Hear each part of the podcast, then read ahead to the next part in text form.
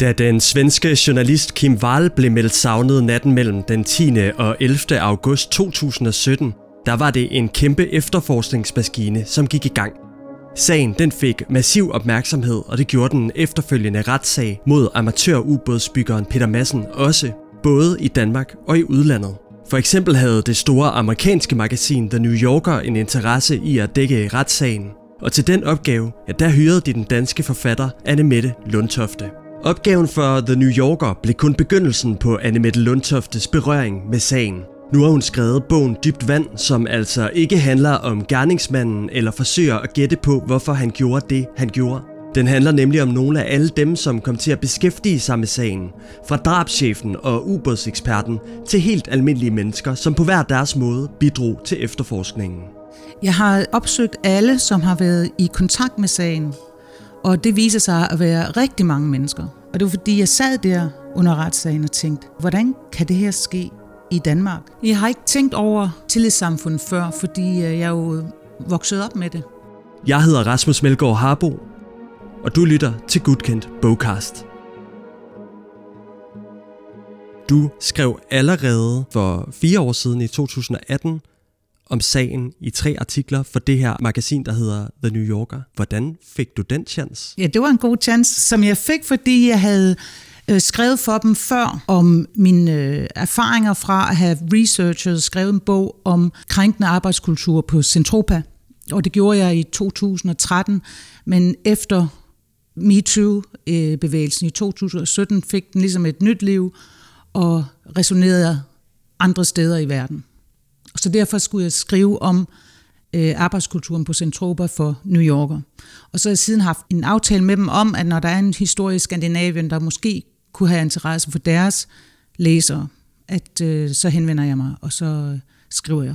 Alle havde jo hørt om, da Kim Wall forsvandt. Det var jo en historie, der blev international dagen efter. Så de var allerede interesseret.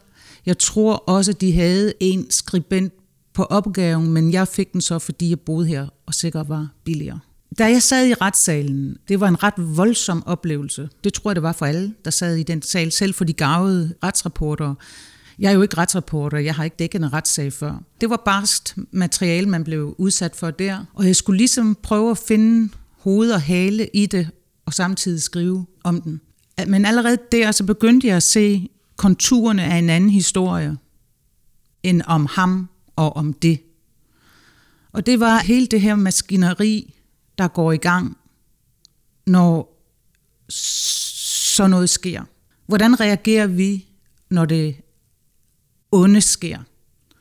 Og der tænker jeg, at man som samfund reagerer forskelligt. Den her sag viste, at systemet virker her i Danmark. Ikke alene blev han øh, fanget, sigtet hurtigt, politiet reagerede hurtigt, og han fik en historisk hård dom. Så øh, man kunne se, at, at, at systemet virkede, og det er det, jeg har prøvet at beskrive. Men før det var en retssag, og før det var en efterforskning, der var det en eftersøgning til søs, og det har man nok glemt. Og det er ligesom det hele første halvdel af min bog, som beskriver den her eftersøgning til søs. Hvad sker der, når en kvinde bliver meldt savnet i Danmark til søs? Hvad sker der så? Vi kommer aldrig til at vide, hvad der foregår inde i hovedet på ham. Vi kommer aldrig til at vide, hvad præcis der udspillede sig nede i hans ubåd. Men hvad kan vi vide? Og det er det, jeg dokumenterer fra det øjeblik, at hendes kæreste ringer ind til søværnet og melder hende savnet. Og det er jo bemærkelsesværdigt, at han gør det, for øh, han har sikkert først ringet til politiet, men øh, hvis man ringer og melder en savnet, så gør politiet ikke noget de første 24 timer, for deres øh, erfaring er, at i 99 procent af tilfældene kommer folk hjem igen af sig selv. Og det kan være, at de bare var taget i sommerhus nogle dage for at få en, en pause, men han ringer, kæresten ringer til søværnet, og så går der et helt andet apparat i gang, for det er søværnet, altså forsvaret, under forsvaret, øh, øh, øh ansvarsområdet, når noget sker til søs. Hvis der sker noget i en havn, så er det politiets opgave, men hvis der sker til søs, så er det forsvarets opgave. Mm. Og så går der en, en hel øh, operation i gang. Øh, inden for 6 minutter skal de reagere, når der er nogen, der melder ind, at, at nogen er, er forsvundet til søs.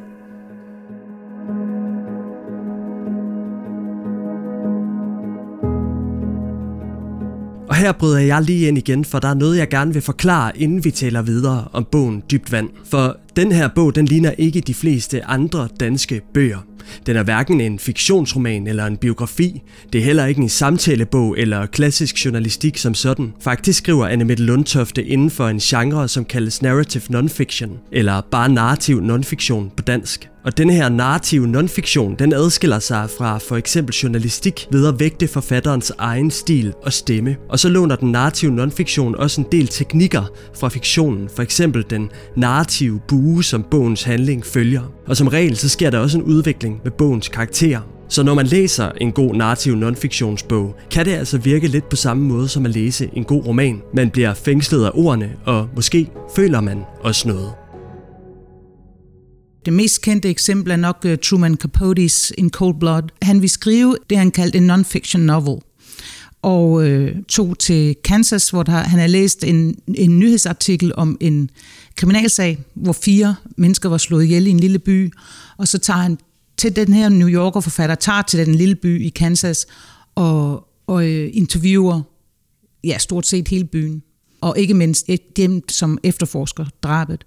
På den måde bliver hans artikler bliver til sådan et portræt af en øh, helt by og en mentalitet, en amerikansk mentalitet. Men udgangspunktet var, og, og omdrejningspunktet var øh, øh, drabet og opklaringen af den sag. Men det handlede mere, ikke om forbrydelsen, men mere om hele samfundet rundt om forbrydelsen.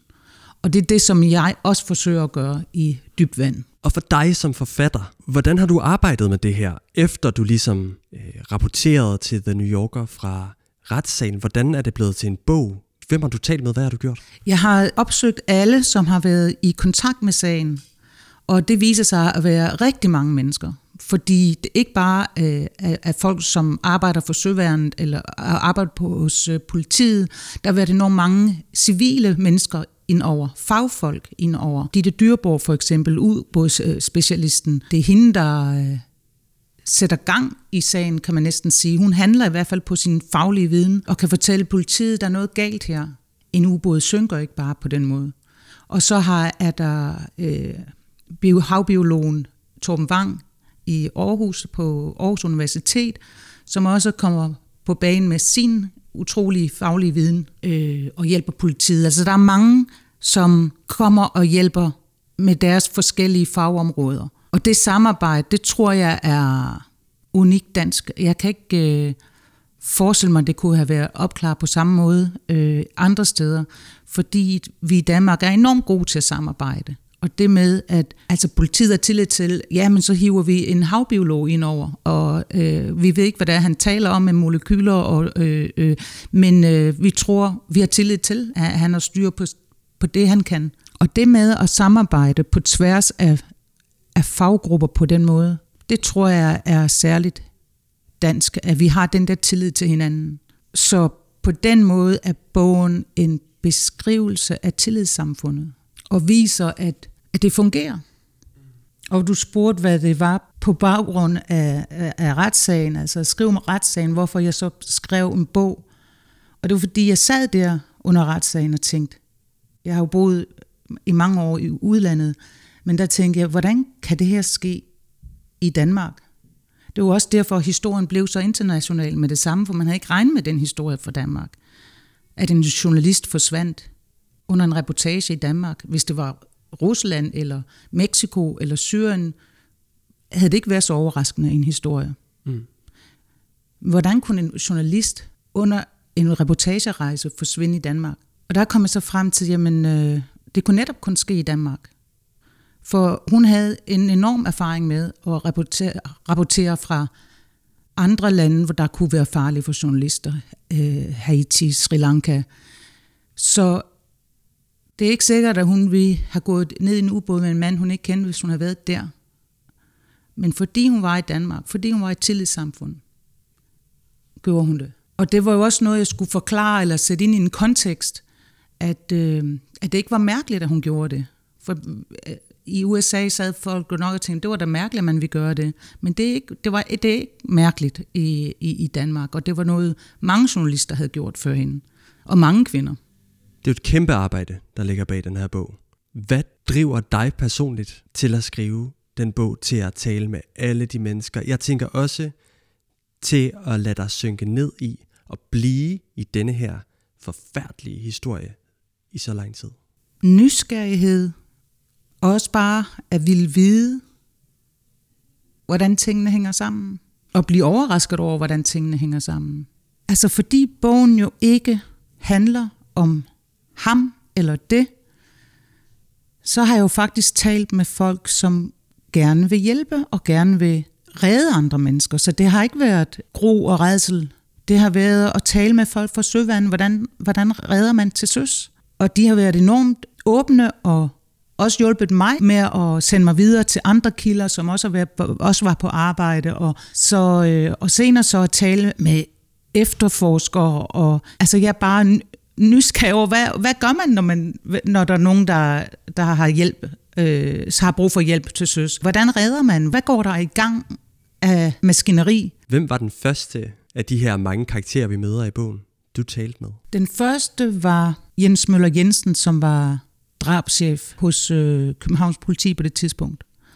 Og som var den første, jeg skulle øh, overtale. For hvis jeg havde adgang til ham, kunne jeg få adgang til andre. Da det så gik op for mig, at det ikke kun var en efterforskning, at det havde været en eftersøgning til søs, så tog jeg kontakt til forsvaret, som så gav mig, gav mig adgang til alle, der havde været på arbejde øh, den nat. Så talte jeg med helikopterpersonalet, som har været afsted. Så talte jeg med, med en af de, og det var måske en af de første, øh, en af de her gymnasielærer, der var ude og sejle, da de finder ubåden. Det her det er alt sammen kilder, som ikke har talt før. De her gymnasielærer blev for eksempel jaget vildt efter, at de bagefter, fordi pressen ville tale med dem, og de har ikke vil tale med nogen, fordi vi ikke bidrager til den der sensationelle dækning, der har været af sagen. De har gerne vil være med til at, at fortælle historien om, hvordan vi reagerede som samfund, og hvordan,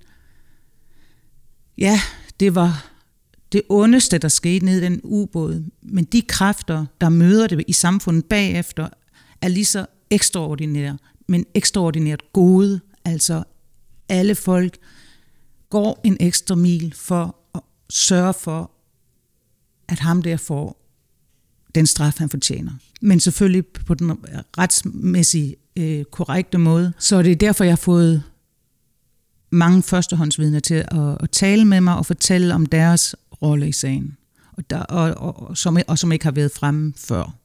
Hvad sagde ham drabschefen, da du kontaktede ham? Hvad, hvad var det for en forhandling, du skulle overtale ham, siger du?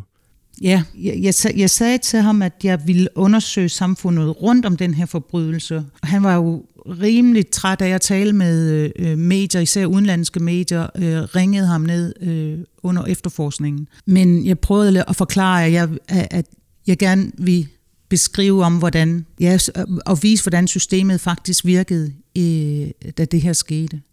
Og hvad sagde han? Sagde han, okay så? Eller sagde han, nej, og så skulle du ringe igen? Han sagde, øh, måske. Og det tog så nogle møder, og flere moskéer.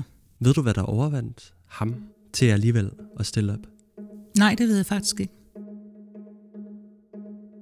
Det var ikke kun daværende drabschef Jens Møller Jensen, som Anne Mette Lundtofte overtalte til at medvirke i bogen. Hun fik blandt mange andre også interviews med medarbejdere fra Søværnets operative kommando, ubådseksperten Ditte Dyreborg, som var dybt involveret i sagen, og også sådan nogen som Sten Lork og hans kone Vivian, som blev vækket midt om natten, da politiet pludselig ringede på døren. Jamen, de spiller en, øh, en stor rolle historien. For da ubåden bliver meldt savnet, skal søværnet øh, finde ud af, hvem ringer vi til.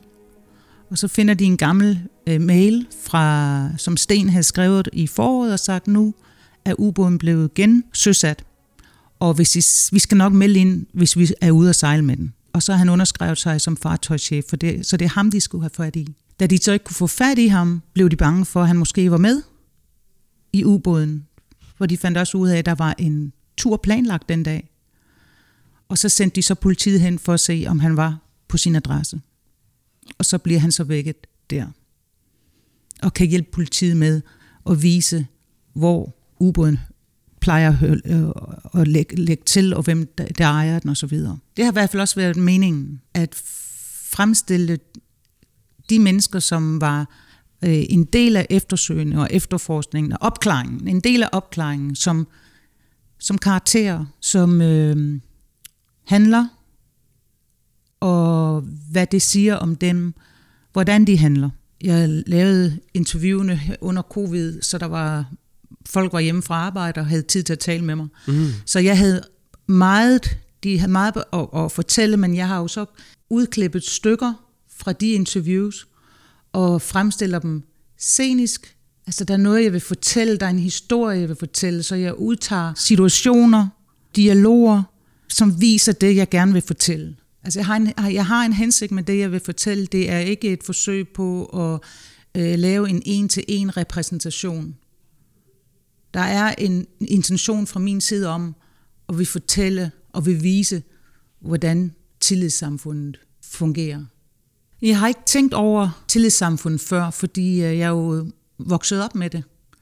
Og øh, da jeg så flyttede til øh, New York, så var det jo noget helt andet. Jeg nævner i øh, foråret, hvad der skete lige rundt om hjørnet fra, hvor jeg boede på East 9th Street, at øh, den her danske kvinde havde ladt sit barn sove i, i en barnvogn uden for restaurant, øh, hvorefter politiet havde øh, taget barnet og anklaget hende for child endangerment.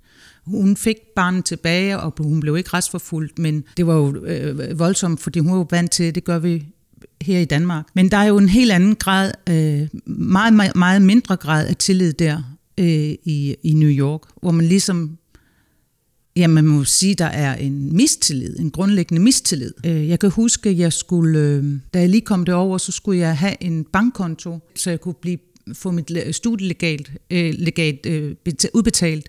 Men da jeg kom ned i banken, så kunne man ikke åbne en bankkonto, hvis man ikke havde en regning. Men jeg kunne jo ikke jeg kunne jo ikke komme med en elregning, eller, øh, fordi jeg havde ikke nogen adresse for, for at få en adresse for at få en lejlighed, skulle jeg kunne udskrive et depositum på en check. Altså, det er så usmidigt et system, at man tænker slet ikke over, hvor, hvor, hvor smidigt det er her i Danmark. Jeg var lige ved at græde, kan jeg huske, da jeg kom hjem med to børn, at kom op på borgerservice og have et CPR-nummer, efter at have været igennem det amerikanske system, hvor jeg skulle grænskes hver gang, jeg skulle ind i landet, om jeg nu også havde det rigtige visa øh, og så videre. Og lige så snart jeg kom hen på borgerservice, ja, værsgo, så fik øh, jeg og mine børn øh, et CPR-nummer. Det er et helt andet ja, system, hvor der bare er ja, mere menneskeligt system. Øh, men jeg havde ikke tænkt over det, før jeg skrev den her bog. Jeg havde slet ikke tænkt over at den her grundlæggende tillid, vi har. Man kan også sige, at alle de mennesker, jeg har talt med til den her bog, udviste jo også en tillid til mig, at jeg vil tage vare på det, de fortalte mig, og fremstille det på en ordentlig måde. Og du spurgte, hvor, hvad der fik den tidligere drabschef øh, Jens Møller til at sige ja til at, at arbejde med mig. Og det var jo også tillid, han viste mig. Vi er ved at være ved vejs ende i denne udgave af Gudkendt Bogcast, men inden jeg slipper Anne Mette Lundtofte helt, så synes jeg passende, at hun kan bidrage med en læseanbefaling. For hvis man ikke har læst narrativ nonfiktion før, hvor skal man så begynde? En af de bedste uh, narrative nonfiction bøger, jeg kender, er Joseph Mitchells Up in the Old øh, Hotel. Og han var New Yorker forfatter. Og pludselig en dag, der holdt han op og mødte op hver dag på sit kontor på New Yorker men der kom aldrig mere noget fra ham. Og den historie kan man læse i Up in the Hotel. Du har lyttet til Gudkendt Bogcast. Tak til Anne Mette Lundtofte for at være med. Jeg hedder Rasmus Melgaard Harbo, og udover mig består podcastredaktionen af Katrine Nyhus Laversen, Josefine Falman Christensen, Maja Ravn og Jeppe Bangsgaard. Vores temamelodi er skrevet af Claus Hempler. På genhør.